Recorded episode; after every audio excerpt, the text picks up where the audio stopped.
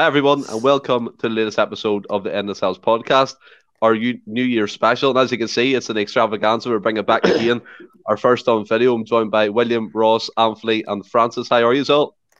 Yeah, all good. All good, mate. Good, mate. I'm all good, Stephen. Yourself, Anthony? Good man. How are good you, man. Stephen? How are you getting on, I'm- kid?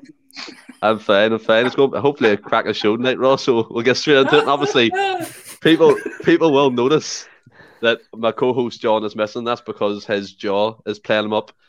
Two fakes and all that. He's dosed up with paracetamol painkiller, so he's decided to drop out. But we all wish him well from everyone on the podcast. And this is kind of our review, gentlemen, and in the Postecoglou's first six months in charge of Celtic Football Club. And come to yourself first, William. Now, Postecoglou, when he first came in, our podcast leading up that were a bit iffy. Let, let's be honest here, a wee bit kind of up and down. And he's fairly come in and up to now. He's took the Celtic Celtic by storm, really, both on the pitch and off the pitch in terms of supporters unite with the team. And one of the first hurdles that faced them was European football. And quite early on, we exited the Champions League. There was a disappointment, but we did get through to the Europa League group stage. And for me, that was one of the final points of the season. European football back at Celtic Park and a confidence boost to the team that was depleted from that season. Yeah. Um, ugh, well, I feel like we- we've got half a squad now. And back then, I don't even know what you would call it. So uh, to get to the Europa League was, uh, you know, it was good for us as a club. Ange coming in's been un- unreal. He's, I honestly think he's going to be up there by the end of his tenure. Hopefully, that's going to be in a long, long time. I think he'll be up there in the folklore with the O'Neills and Rodgers. Um, the, the style of football he's implemented since he's come in, uh, and the way he is with the media is there's been nobody like nobody like him. He puts every person in his place. There's never been a question that's been put to him where I've thought, "Oh no!" Like we used to get with Lennon every every post match uh, interview last year, where you sit in your head in your hands, and just a complete polar opposite. Uh, I think there was a bit of trepidation at the start, and it was because of the unknown. It wasn't like we were um, bashing him or thinking it was it was world's worst appointment. I think that we were all hanging on the coattails of Howe for so long, and it was Yep. dragged out, and the media were telling us so much, like every single day that it's happened. It's he's there, it's signed, it's all done, and it dragged on for so long that we kind of had that in our, in our hearts, and and that was taken away from us, and Andrew's thrown at us within hours. So it was. I I think it was kind of a bit of the unknown. Um, now it's. I think it's the best thing that could have happened to us as a club. Um, and just been nothing short of unbelievable since he came in. He said it himself that in these six months there's not been a week where there's not been something, some some sort of curveball thrown at him. And uh, to be where we are in the position we are with a league trophy, uh, with a, a, a trophy already in the bag. Uh, if you told me that when we were in now that turmoil with the house situation in the, in the summer or the end of, tail end of last season, um, I would have laughed at you because we were in a bad way and the turnover in the squad has been incredible. And uh, the fact that we've already got a trophy in the bag and we're looking good uh, only speaks volumes of what Ange's done since he's joined the club. Yeah, I mean, winning trophies, William brings success, and it proves you're hungry. Unlike other clubs who say after one trophy, that's it, I'm kind of full up, which again is just baffling. But coming to yourself, Ross, I mean, you look at the European landscape side of things. We were disappointed in Europe the, the previous campaigns. Stop! I know what you're saying. We were, we were dis- disappointed in Europe the previous campaigns. We didn't really fulfill our potential. And again, yes, we got pulled out of the Champions League. I always believe we should be there at some point in the future. But just to get the Europa League for me, as I said to William, and he made some great points, it was vital for that team because William touched upon it. That squad back then was more depleted than it is now. There was fringe players like Dane Murray played in some qualification games. There was young players being called up left, right, and centre. It just proved to me at, at that time Postecoglou knew how to manage his way of a bad situation. Aye, to get for to get Europa League football, for when Ange came in, and the, the, the squad that he had at his disposal, it was it was a great achievement. I think um, even going into the who was it? I forget the name of the team that we played Midtjylland. in the Alkmaar. Midtjylland. Aye, Oh, Midtjylland. Midtjylland, Going Midtjylland, yeah. before that game, I remember me and Anthony at the time saying in the group chat and stuff, look, it's a bonus if we get there. And you didn't want to dismiss it. You want to get to the Champions League, but realistically, it was very difficult. Uh, and I, I felt that if we got Europa League, it was a great achievement. And to go and do what we've done, uh, to get through against Alkmaar, and it was backs to the wall in that um, away uh, away tie. It was backs to the wall, and you have to take your hat off to some of the young guys that, that got us there, who are, are prob- for the most part no feature now, but they done a job and they carried out the instructions that Ange had asked them to do, and I I think we gave a, a really good account of ourselves in the Europa League. Uh, I, I mean, obviously, we lost a lot of goals, but I think we caused teams problems, and it was like we've all always alluded to. It was early in our journey, but I think probably this that or that time in the Europa League next year, I think we'll.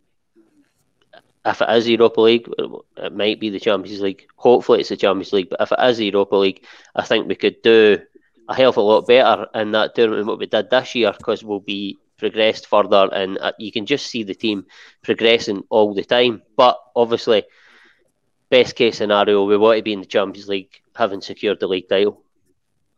Yeah, hundred percent. I think that's the everyone's aim this season to get that league back at Celtic Park. But Francis, one thing we did notice was Postecoglou's style of play. Very early on, we were warned by journalists in Japan and Australia that it was gung ho.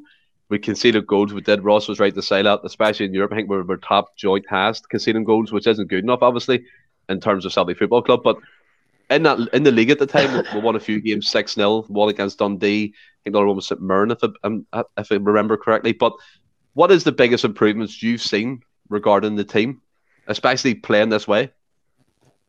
I think they look fitter, and you've got like a style of play. You've got an identity. You can see what he's he's want to do, how he wants us to play.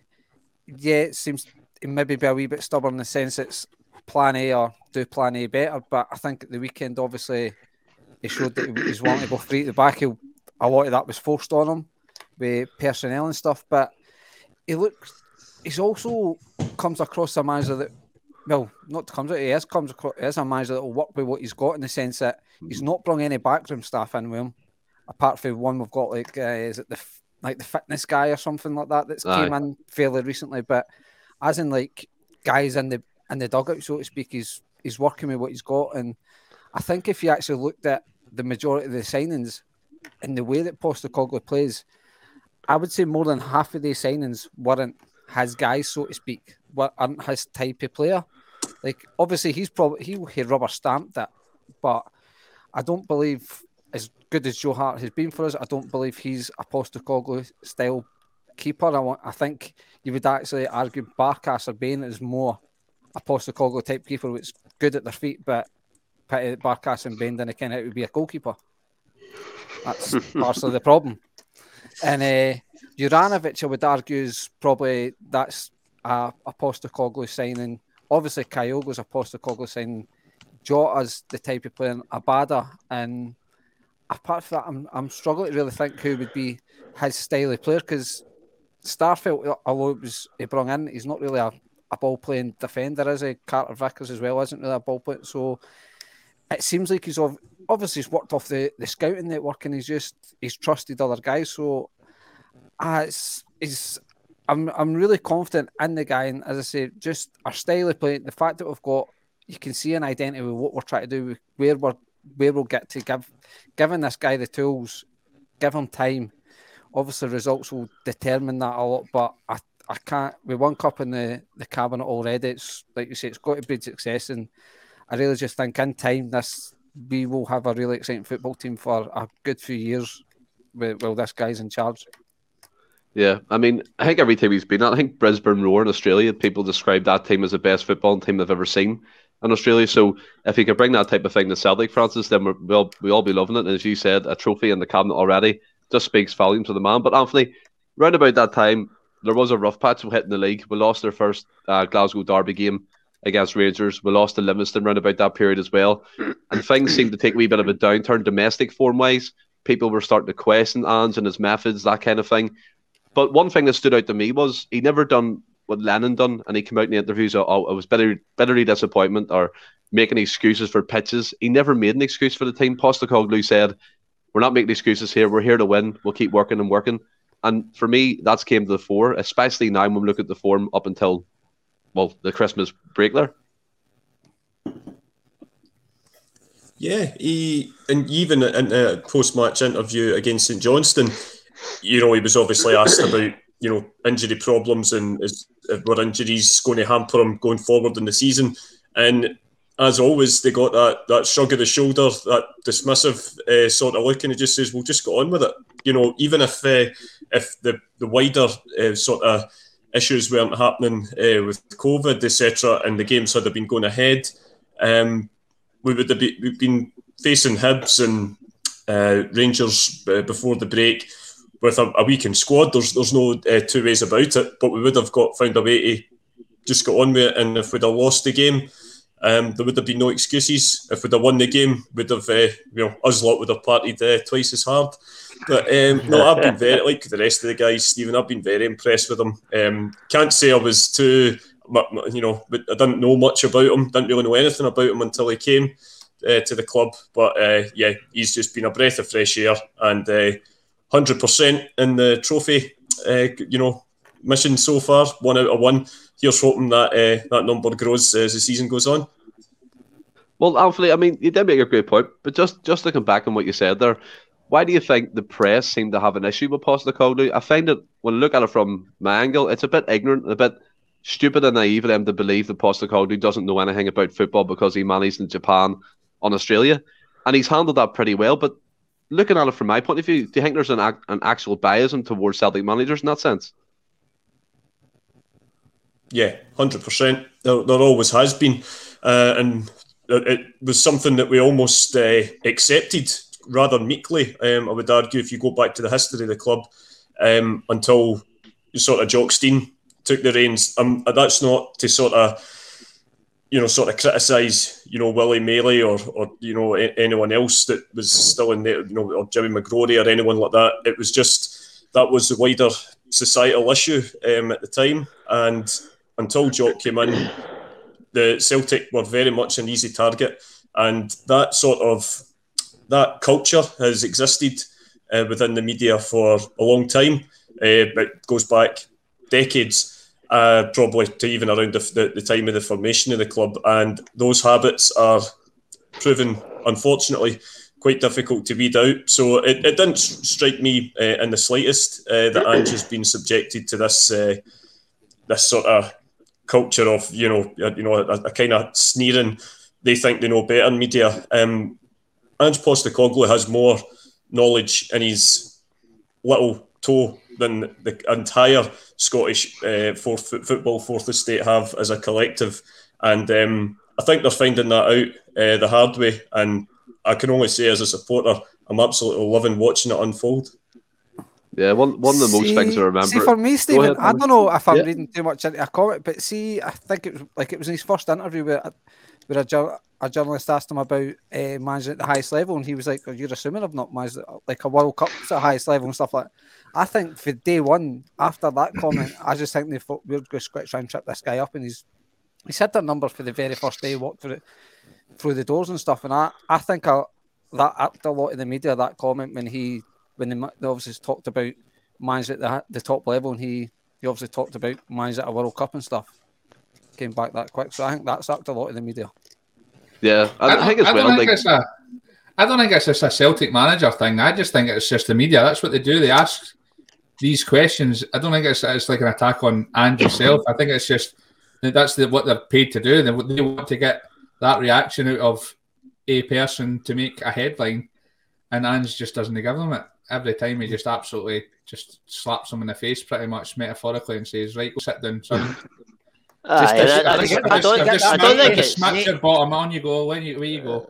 Uh, I don't think it's all Celtic managers that, that nah. like no disrespect. It, uh, like you look at Rodgers, you look at Martin O'Neill. I don't think they always got that, but like certainly guys like Ronnie Deila and Ange Postecoglou who have come in for like pretty much nowhere unknowns. You can understand the the sort of for want of a better word, disrespect.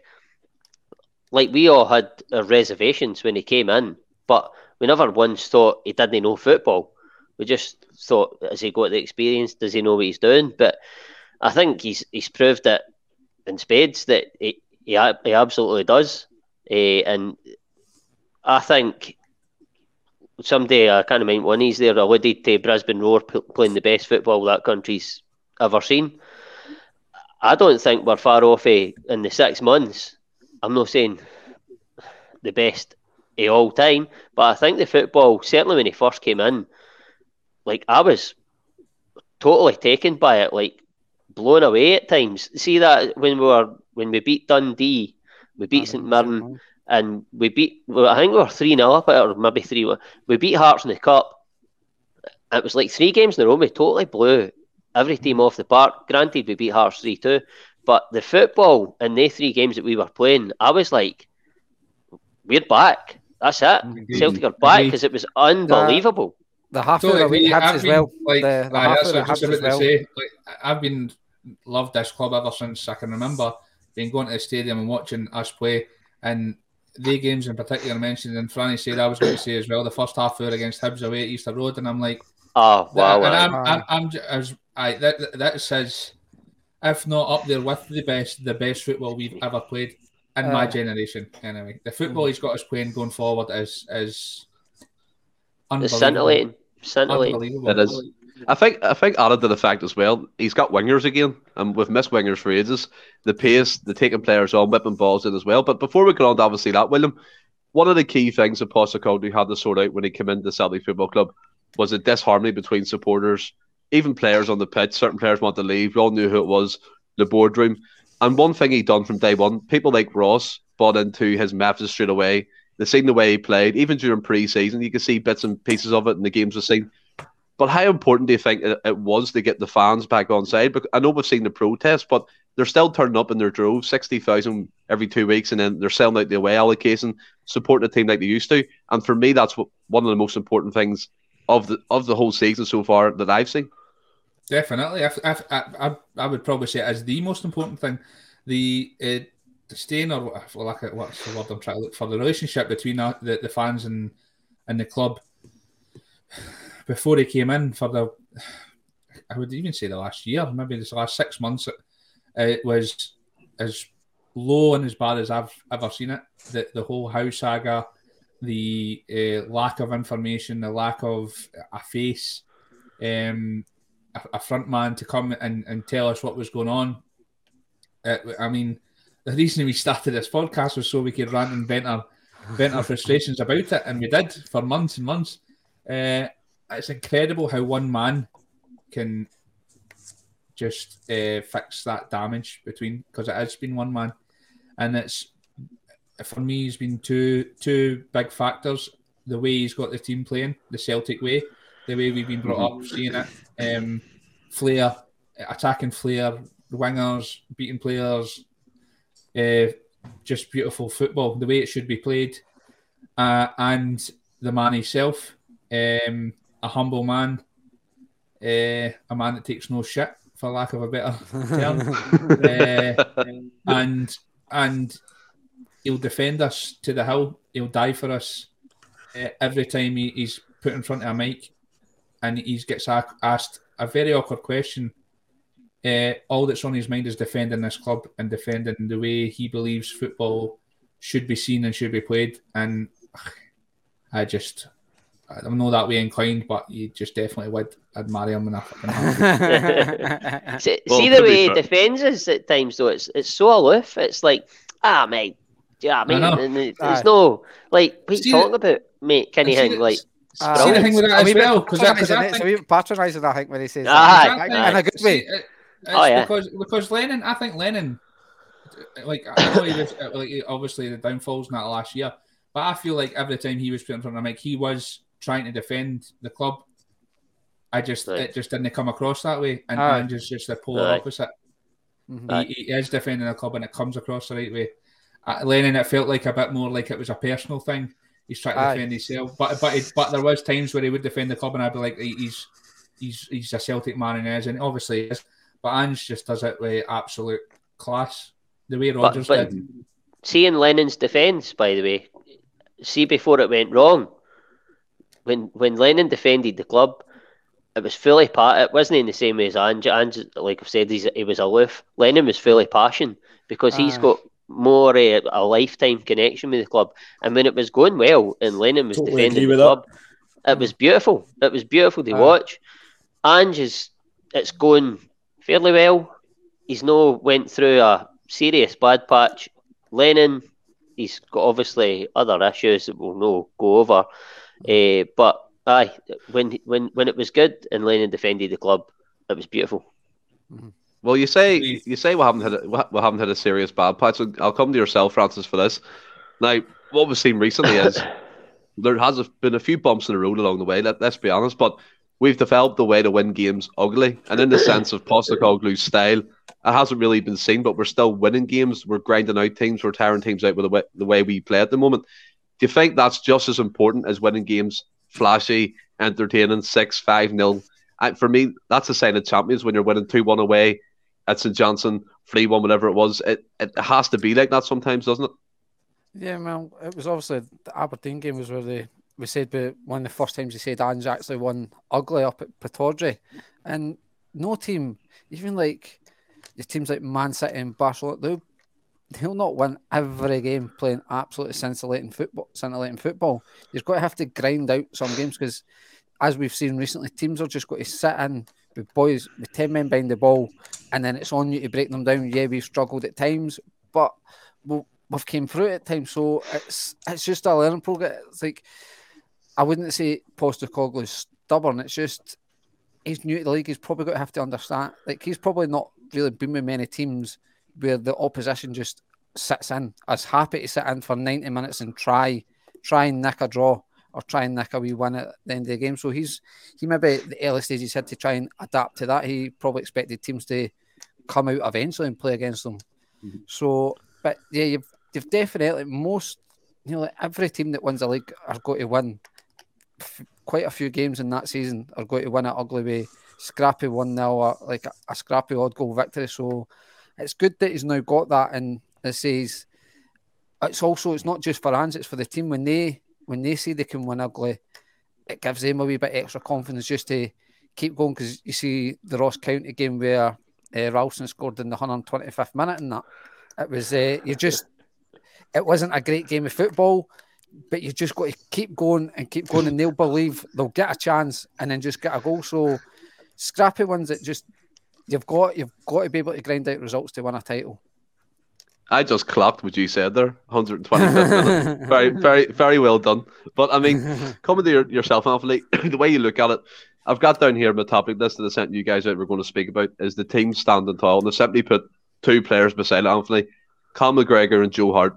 We have to talk about these guys because for me, I think they've made such a big difference. McGregor stepped into that captaincy role amazingly well. Joe Hart's come in, former England number one, and I have to admit to you guys, I've told you this before, I did not like him one bit before he joined us, but he's totally swi- flipped me around. Anthony, what, what's your opinion on these guys, especially the importance to them for this team? Well, we'll start with uh, the captain himself. Uh, I think he's just been he's back to you know that that sort of form that we've seen uh, that he sort of was so brought uh, so often under the likes of Brendan and and, and Neil, uh, and he's sort of first season back as manager.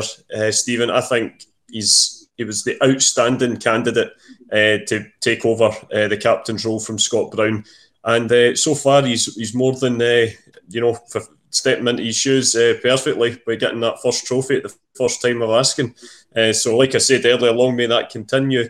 Um, there is obviously some, you know, a few people that are still aren't sure because he's not the, you know, the the traditional kind of captain in the terms of the ranting and raving at his teammates and you know all that kind of thing. But there's all different ways of showing leadership, um, and you know, no one will ever tell me that you know David Beckham wasn't a good captain for England or, or, or something, you know, someone like that. Uh, you could even argue to an extent, um, you know, when you look at when you think of maybe guys down south, I actually think that, you know, Steven Gerrard, I'm not talking ability wise, but I'm talking about the way he leads. Um, when Steven Gerrard was England captain, like, like Beckham after before him, he wasn't a ranter and a raver. He led by example. He was maybe a little bit more passionate uh, when he was playing for Liverpool, but that's, you know, understandable.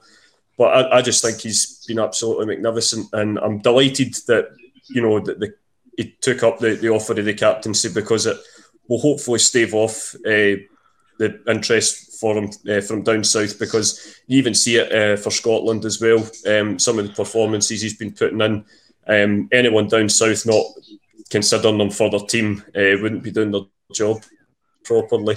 Um, but hopefully he's with us. Hopefully for the rest of his career. Uh, in terms of Joe Hart, listen, I, I remember being on here uh, the first podcast after we lost the opening game uh, to Hearts at Tynecastle and saying that it was now a case, it, it was almost, we were reaching emergency uh, levels of crisis uh, in terms of the goalkeeper um, because I says it didn't matter how well we played from defence into attack, provided you had Scott Bain or Barkas and goals, we, we were essentially, you know, gifting the team, uh, the, the oppositions, um, at least a goal of a head start because they were their confidence was absolutely gone you know, there's I'm not de- denying these guys have got talent, of course they do, but you know, sometimes it just it doesn't work out. Um, you know, we, we you seen some of the the saves that Barkas made for Athens before he came. You can understand why he commanded such a fee, but it's just not worked out. It's as simple as that. And and Joe Hart, you've got a four-time Premier League uh, Keeper of the Year.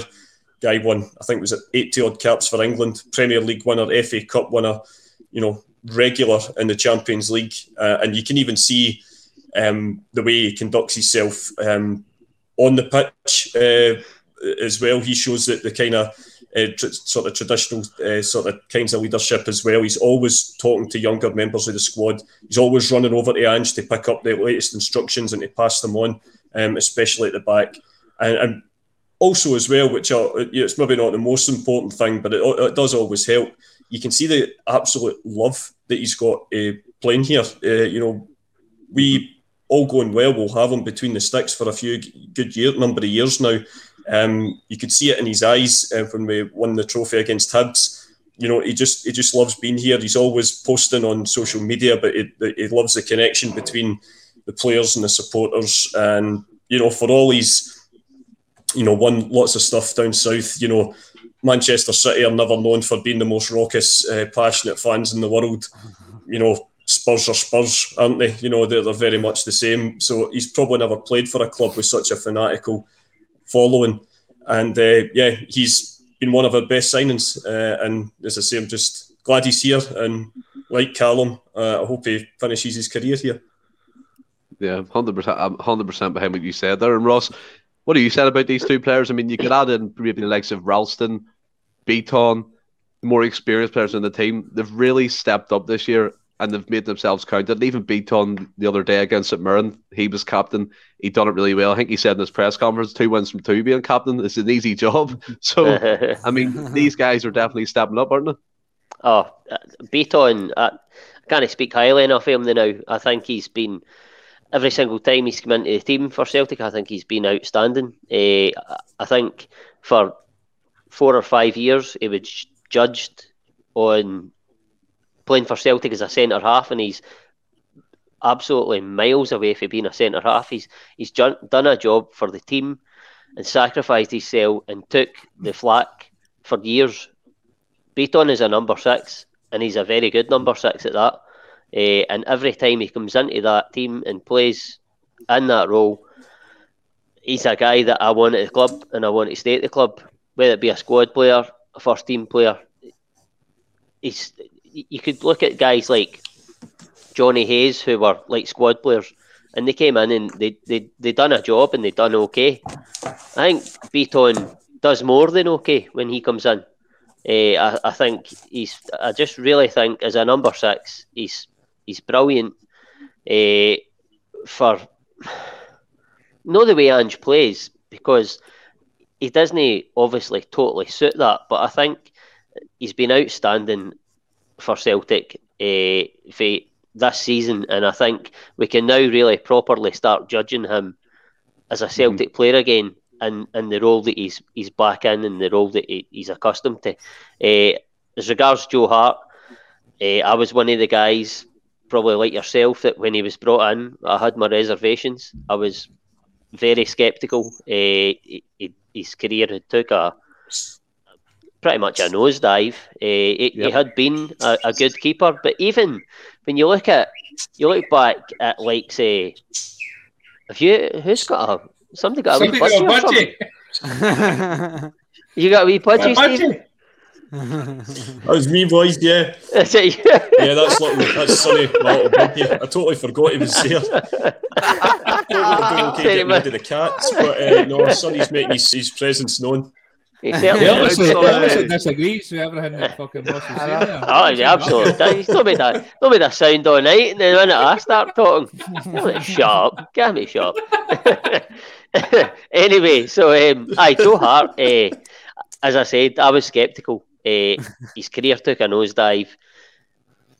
When he was at, I, I, felt he was a good keeper at Man City and stuff, uh, obviously. But then, even when you look at like, as much as you credit Leigh Griffiths with a two free kicks, I still think even then, I think Joe Hart was looking like the keeper that he hadn't been previously because it wasn't like they were in the top corner. They were in, he was beaten fairly easily for dead balls. And even at that point, I thought he's not the same keeper as what he used to be. But if he's come in at Celtic, he's he's had a new lease of life. Don't you know, it's it's not been perfect. He's had the odd mistake, certainly more with the ball at his feet, uh, which that's why he got a. Uh, what do you call it? Uh, Guardiola. I was, I was uh, that's why he sort of got him out the club. It wasn't he suiting him. But I think Franny sort of alluded to it that he's no that he's no an Ange keeper with his feet, but I think it was needs must, and he's came in and what what he's done. Faye came in on the park and most likely off the park for the outside looking in has been nothing short of absolutely remarkable. And I, like he's he's never going to be the captain because he's not been there long enough. But as a a sort of guy to lean on and a deputy for Cal McGregor. I don't, I, don't think there's no better man that could have come into the club and helped him transition into the, the captain that he is becoming. It's it's, it's just lovely to see, and I, I think I, I hope he's I hope he's at the club for. Well, I don't know how long his deal was, but was it Three, I think. I three, yeah. yeah. Well, there you go. I hope he's at the club for three years because he will be. can I just, by the way, can I just jump in just for 30 seconds? Because I know you're probably not talking to me about this anyway. I am. I was going to. I was. Just with Joe, just with Joe Hart, because um, it's not not so much his credentials as a, as a keeper and what he's done. And by the way, since he's came in, some of the saves he's pulled off for us has been like yeah, and the European games, and you're like, oh fucking hell, here's another one, and he's just pulling off, diving at people's double feet. saves. And and me, I mean, me and Ross have spoken in previous podcasts about even when he's doing that, he's pulled off worldies. The first thing he's doing is getting the ball running straight up and trying to Aye. start an attack. We feel that it's it's what he's doing. Other than that, it's his leadership skills, and he's he's he's definitely going to be a manager in the future. He's he's an absolute born leader. Uh, the way he talks is I'm the same as what when Ange is, is on on the mic. Every post match uh, conference he's in, I'm hanging on every word he's saying, and he's always saying the right things. Uh, he's just been an absolute revelation since he's came to the club, and I honestly couldn't. I wouldn't want anybody else in between the sticks. He's been superb since he's came along. Leaving Barkas. all right, all right. I would, I would actually. I tell you what, I would actually rather hear Hart and go than three Barkases in the goal. so I've, I've started writing our heart J everywhere. IDST. do you know something, William? One million pound, eh? One million pound. I, I know it's like I was 30, going... 33 or something, 34, but see when you consider for one million pound. Ridiculous. Brilliant. I was going. To, I was going to come to you, Trevor Ross. I'll be joke lined up, never hang to bring in William. But I wanted to give you a wee bit to talk about Ralston because you've been you've been very vocal about Ralston in the podcast. You think he's up there with Player of the Year, and I mean, he deserves the platform. So far on, he's been vital to the team as well, hasn't he? hundred percent. to steal some of the, a, a famous friend's uh, catchphrase, hundred percent. He's uh, for me, honestly, and as much as Kyogo's, I don't know if it's maybe just because of the transformation as a player. For me, he's player of the year. He's he's been as a right back to score the goals he's got, to get the assists he's got, and, and the transformation. I, if you look back at the podcast, coming into the start of the season, Tony Ralston was your only right back, and I was like, this cannot happen. He is the worst right back. Obviously, they had the whole Neymar situation against PSG years ago. Uh, I, I, I was, I, I, could not believe you were going to the season with him as our only choice right back. Um, oh, yeah, I, I let Franny touch Neymar stuff. Um, and he's, it just shows you, it, it, the same thing happened with Forrest under Rodgers. Uh, the fans were on his back non-stop. Rodgers came in and turned him into an absolute beast, and um, Andrew's done the same with. I think Andrew's been a bit down at hanging himself when he says that I, I it's down to him. I give him the platform, and that's it. I think there's a bit more than that to it. Um, he's been absolutely immense for us this year, and um, well, I mean, we're talking about all these players. Like everybody's been to a man superb for us this year, but uh, the, just the transformation in the boy. I mean, he's went out on loan. He's an absolute unit. I think it doesn't matter what happens. We could go and beat Rangers in the derby twelve nothing. Tony Ralston putting Charlie Adam on his arse is going to be the best moment of the season for me. Yeah, Got an assist off the back end. I was about to say what... Charlie Adam doesn't play for Rangers. did, did, any of you see um, Frank McAvennie's comments there recently uh, I think about Frank Ralston? McAvennie's only one that uh, thinks, thinks he's rubbish in it. What did he say? Here, uh, he said that he, he went backwards. He's a boulder he's or got... something. That, was it the uh, County game or something? He said he, he played like somebody St. like a boulder or something. St. Mirren game played like somebody just hauled off the street. And it's like the guy's not allowed one poor game. Hmm. By the way, see, no. seeing all seriousness as well. I know he's done a lot going forward, but how many? We've seen at least three or four occasions where he's made a last ditch, uh, like yeah, like, like like a keeper, like game changing mm. moments. And, and by the way, he's not, and well. like he's got, yeah, he does make mistakes but he, I, I, there's there's no doubt in my mind he gives 150 percent every time he pulls that shirt on and goes onto that pitch, and that's all as fans as we want. Like if you're going to make mistakes, that's fine. I don't mind. If you're giving everything you've got, then fair enough. And that's what I get from every single game. I just found McAvennie's comment. Thankfully, everybody just shot McAvennie down, but it was actually Basically, one game said he's regressed so much, and you're like, one game, yeah. mate. You've obviously only watched him in every, one game. Every time we obviously talk about Ralston, the break, it brings me back to, to that podcast when I was on with William and Ross, and Ross landed me right in it. But look, Randy, coming on to coming on to you, obviously, let's talk about some sprinkles in this New Year cake, and we'll start off with Kyogo, and that's an Ange Postecoglou signing, and by God, he's been absolutely immense for me, the best striker in the SPFL by a country mile. He makes defenders look silly with his movement defenders don't know how to defend against him, claim he's offside nine times out of ten, but he's just laughing and winding them up. He's been a fantastic signing for us, hasn't he? Uh, but I think saying he's the best striker in Scotland's gone a bit much. I mean, Morelos is the most sought after striker in Europe, every transfer market, as you know. So Kyogo can it be the Kyogo? He's got I, about 24 staying on Kyogo, to be fair. I know. That's just so that. That's been a tough Christmas, isn't it? I think I'm hunkered down in my chair. but uh, I, he's been an absolute breath of fresh air. There's no doubt in that. It's obviously a Postecoglou signing. Like I said, they can't believe nobody in Europe taking a, taking a chance on this guy. So he was surprised that they actually be able to get the guy.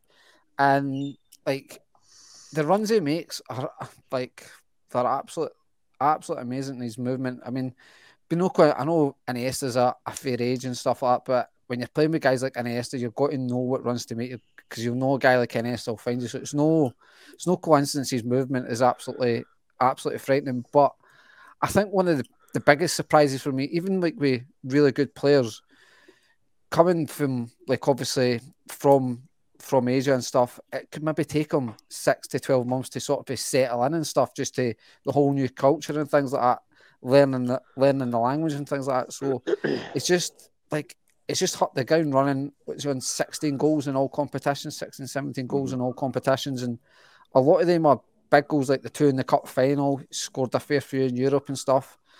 And it's like it's never just like the fourth or fifth goal. And again, he always seems to score big goals. You see the difference in our team when he's playing to when he's not playing. It's just it's absolute night and day. So like I I just can't speak highly enough of the guy. I just and ah, he's, he's brilliant. Like Nakamura yeah. was is is definitely on the on the path to coming out of Nakamura's shadow. Anyway, mm-hmm. I totally agree with you. And Anthony, maybe a bit controversial here, but is Kyogo better than Dembele, Edouard, and possibly the best striker since we've had Henrik Larsson? Mm. It's a tough well, one to sort of answer, to be so honest, Stephen. They're all sort of different, very different types of players, um, to be honest. What, what I would say though is Kyogo's probably the in terms of his off the ball movement, it, it's it, it's I've not seen that kind of that sort of movement from a player um, off the ball since since Henrik. You know, uh, Dembele and was a, you know a big sort of Trojan you know workhorse and just would always always put himself about and he was it, had such a great touch. Edouard, it was more effortless looking. He almost glided over the pitch at times. And you always said you had guys like Gary Hooper as well, who always you know were big big game players. Um, but it, it's Kyogo's just he's got a bit of everything really. I mean, I, I think I said it on the one of the podcasts uh, before. It must you know defenders. You know they'd be as well try to pin a wave to the sand as it is to try to mark this laddie sometimes because he is absolutely sensational. Um, especially that second goal um, against Hibs in the cup final was oh. just it was magical. It was fit to win any uh, cup final, and you know, again, similar to Joe Hart, what I love about him is that he just seems to love playing here. Um, there's, there's just um, obviously us supporters have taken him his hearts, our hearts, um, and he just seems to to love being here as well. And uh, yeah, I'm just hopeful this hamstring injury uh, doesn't prove too serious, and hopefully when we get back to playing games again, uh, he's fit and ready to go because he'll play a huge, huge part in uh, the second half of the season, I'm sure. But in terms of the first half, oh, it's just been a joy to watch him. It really has. I mean, William, Anthony had his dancing shoes on there because as a politician does, he danced around that question like crazy. But I'll make it easier for you. Is Kyogo better than is, is he better than Chris Killen Scott McDonald, Jan Vennegoor Hesselink. He has to be, surely. Come on here. no, no, no way. No on the air anyway. Um, I was on the post cup final show, so like I, I, his movement is. I've I've heard I've seen a lot on Twitter and I've seen a lot on. Um, Stephen, go and take that label off the bottom of your wine glass, man. It's putting me off when I'm watching me shagging.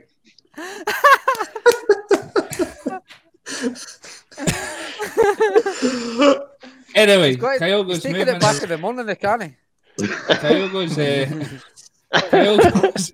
Kyogo's second goal. John's got a lot of deleting to do. when the watches you, when watches you the way, it's like nothing you're off putting part of Stephen's Spenglass. Uh, second goal for me, right, was unbelievable. And, uh, and like, there's nobody else in the league and in most leagues that are scoring that goal. But see the first goal for me, he, it's, it's his weak foot and his first touch is unbelievable and the finish is just as good. If Ronaldo or Messi are scoring that goal, that, it's getting shown for months and months and months in Sky Sports. It's it, the boy's movement, and like I said, I've seen a lot on Twitter and stuff like that about comparing him to the King, and that he's he's the best he's the best striker we've had since then. I tell you something, his movement, his movement's better. He's nowhere he's nowhere near where the king was or is, uh, I scratch off. But his movement is, I've never ever seen movement like it. It's unbelievable. And it's, it's it must be a, a, a, number 10. No one, and, and it's not a surprise that Rogic has started to play or, or started to excel now as well when he's got movement like that in front of him. Um, it must be a number 10's dream or a midfielder's dream to play with him because he's, he's it, you know exactly if you're if you're playing a ball and he's going to be on end it. He's been an absolute revelation. And the fear, the fear I had personally, I don't know about you guys, when like Edouard was going and obviously we had lost Dembele and stuff like that. I thought, where are we going to get the goals from? This guy has just been an absolute breath of fresh air. And like Tony says, it's not just for me. Uh, we've touched on about with Larsson as well. It wasn't it, obviously what he did at the club as a player was like second to none. Like there's nobody better in my generation. But it was the person he was as well, and mm-hmm. uh, the loyalty shown. Kyogo's the exact same. He's loved being here. The camera pans to him when he's in the crowd and he's clapping. He's out injured. He's the first one at the tunnel at half time, shaking everybody's hands as they're coming in, giving everybody cuddles. Uh, and you know, he doesn't even speak our language. And the bond that he's built with the other players, you see it the end of the cup final, everybody was cuddling him. That that that image of him and Ange uh, yes. is just uh, when he runs down. It's just it's just a, it, like it honestly brought a in the Wenham in New Year. I, I, I just. Uh, uh, Got it right this time, right? I, I was going to say that. I fucked it last time. Got it right this time. um, what more can you say about the guy? He's just he's your man. He's your number one. Uh, I'm, I hope to God he's going to be here for years to come. By the way, that rhymed. The Green Brigade might steal that for a song. and I have to tell you one thing, Willie. Thanks for fucking pulling me up yet again. Never let me do something. fucking, fucking hell. But look, Ross. Was watching. I mean, the, the, the, guys, the, the guys have summed up Kyogo perfectly. I mean, that we could wax on about him for forever. Basically, he's just a fantastic player, and as William rightly said, like when he's not playing, He's the first down to the tunnel, shaking people's hands. He's bound to the pitch when he comes off. That just adds to the person and the fantastic footballer he is, doesn't it? Uh, I can't speak highly enough of him. I absolutely love the guy. And just to sort of touch on, like, you obviously asked the question, is he better than Edouard? No, I know it was a bit tongue in cheek and stuff, but I, I just think when when you look at it, like, obviously we had Larsson and it was unbelievable. But after Larsson left, we, we tried desperately for a while to try and replace him with guys like Mo, Mo Bangura, Mo Teemu yeah. Pukki, Thomas Rasmussen, Henri Camara. Aye, Henri Camara went through a, a spell. He just, just pretty much shit. uh, and then we we then moved on and we got Dembele eventually, and everybody compared. Then we get Edouard, and fantastic players, and we've went for Dembele to Edouard to now Kyogo, and I, I, just think we've been very lucky in the last four, five, six years, whatever it is, uh, and we, we just enjoy him. He's just a fabulous player. He's a breath of fresh air. He just loves playing the game, and I think he has adjusted uh, to the country pretty well so far, uh, just because of the type of character he is. He's just, I think people at the club have embraced him, and and how can you know because he's just so just so bubbly, just so happy all the time, and here's hoping that the the three his counterparts that come in are similar characters and can hit the ground in the same way that he has, and if mm-hmm. if they do, it'll only benefit our club no end. Yeah, yeah. Uh, yeah, hundred percent. And I know there's go- there's people going to be watching and listening who will be screaming that we're not mentioning Tom Rogic or David Turnbull on like a, a lengthy basis, but that's because we could go on forever about the players this season. I'm just picking out a random few to talk about, so we keep within a, a kind of structure for the show. Otherwise, we'll be here all night. But I mean, Ross, I'm no mine's too far away. I, mean, I mean, Ross. Don't get it bored, Ross. This, I need to go to Ross and get it bored now. I'll come back. I'm all right. I'm all right. Do what you know. I'm pouring, I'm pouring, man. Jeez. ah, thank. Right.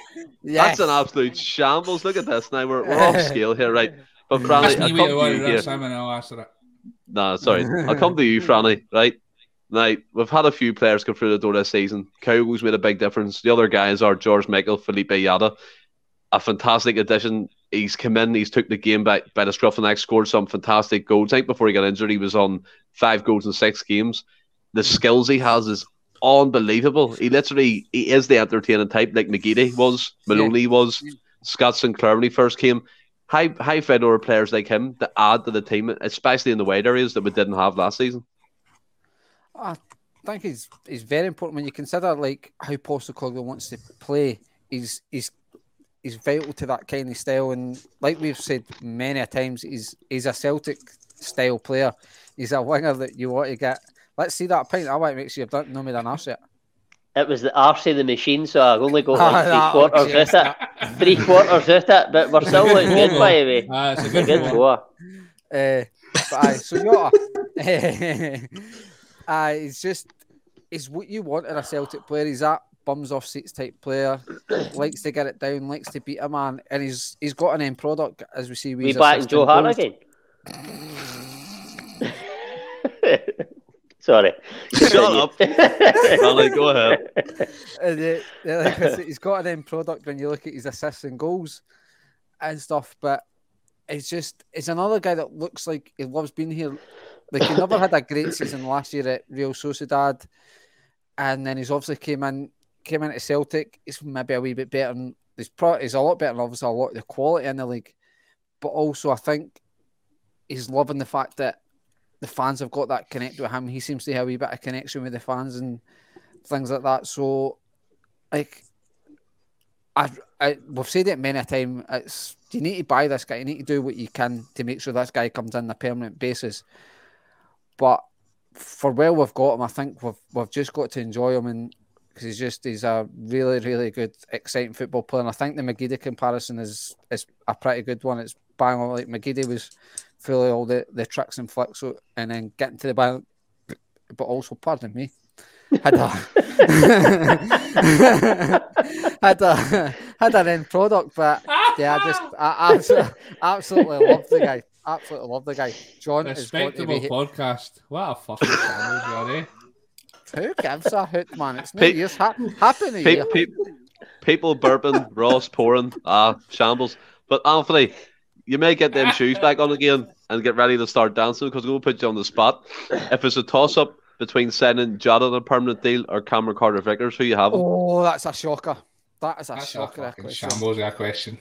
Great question, Stephen. Well, do you know what? I've, I, one of my biggest frustrations uh, as a follower of politics is the fact that they never answer a question. So I'm going to redeem myself and answer that outright. Uh, it's going to be Jota for me every day of the week, uh, and it's that's didn't agree with absolutely that. nothing, absolutely nothing against Carter Vickers because I think he's been absolutely fantastic.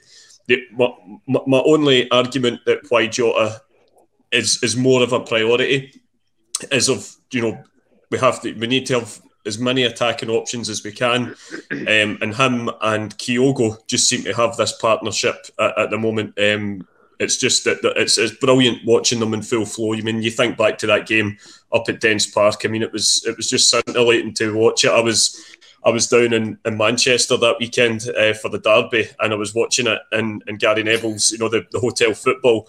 And I was, you know, I was like Martin O'Neill jumping out my seat every every few minutes. I don't think the staff quite knew what was going on. Uh, it was just absolutely sensational. Um, as I say, Carter Vickers has been as well, but obviously when you take into account that obviously the big news uh, coming out of the, the club yesterday was that uh, the main man from France, our superhero, Mr. Jullien, is, is back and ready to go.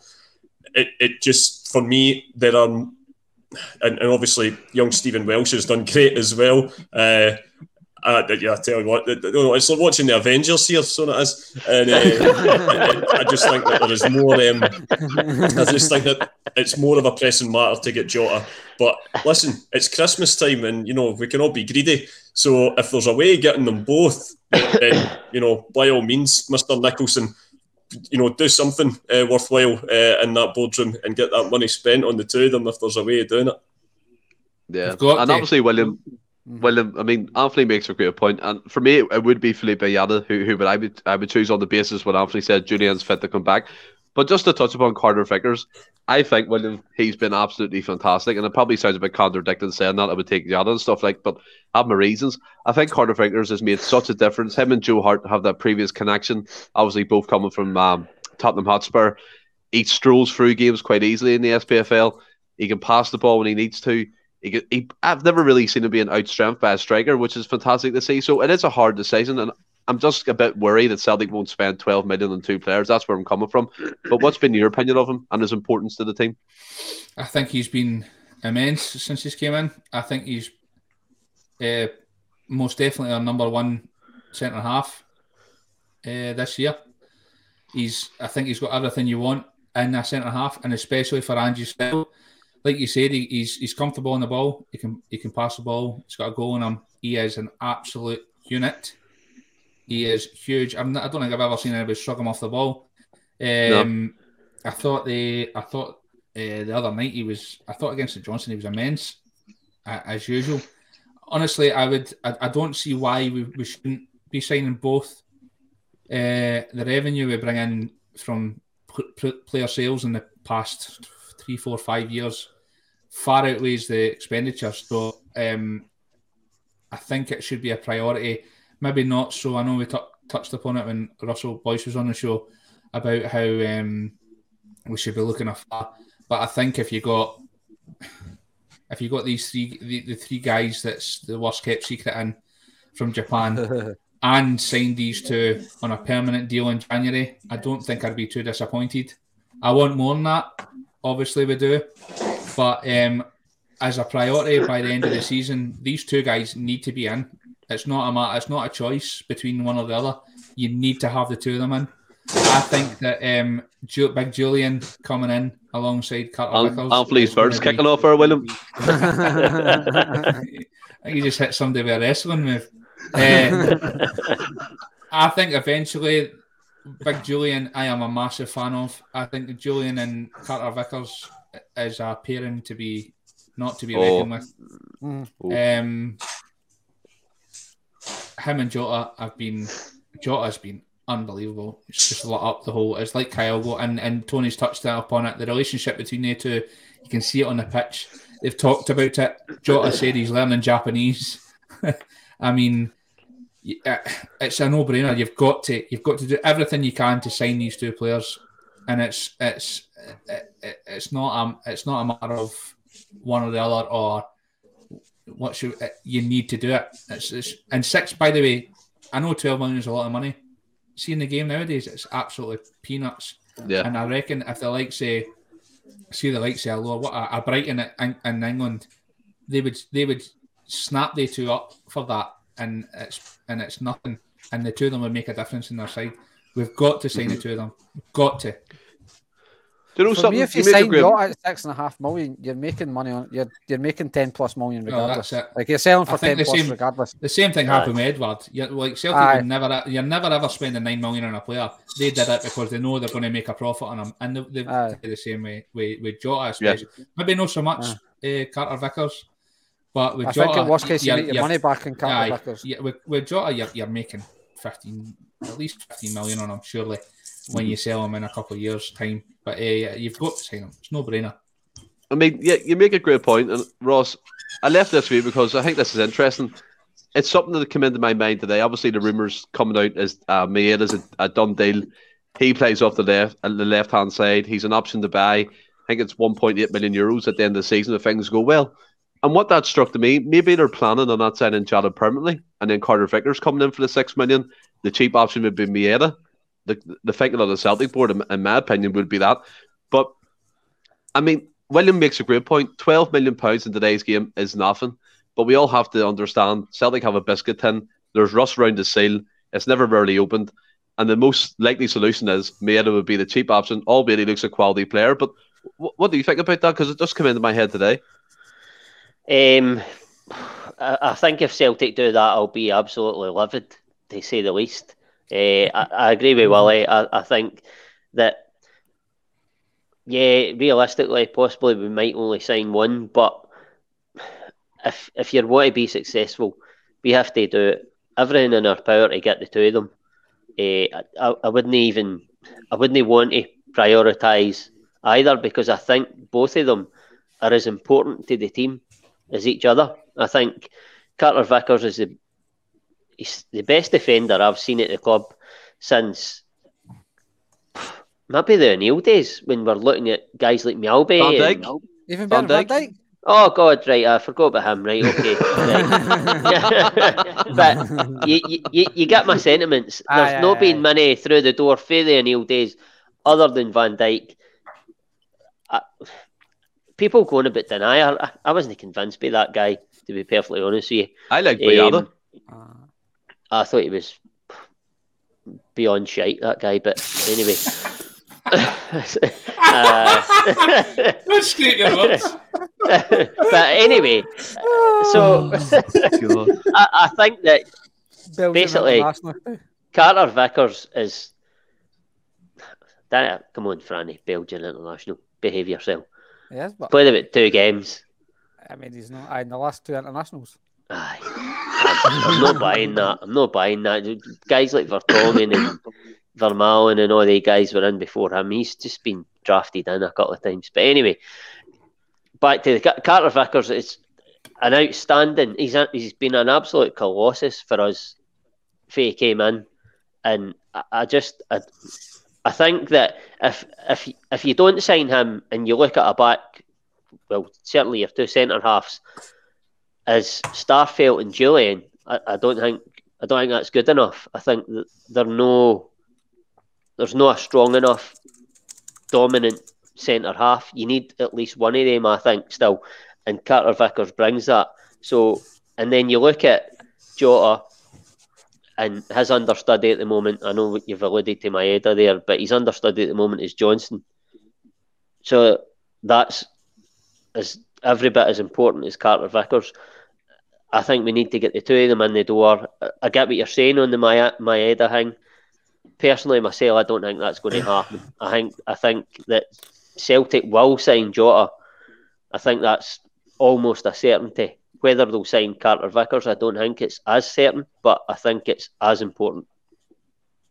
Yeah, Can no, I just touch totally on agree. sorry what Ross said there? I'm I could not agree more. I think Of course you one, do. one powerhouse, one powerhouse, and one nice ball playing Mhm. centre half, like like a Vidic and Ferdinand. Carter, CCV, and uh, Jullien, Jullien. could be your Vidic and Ferdinand. Aye, I agree with that. Aye.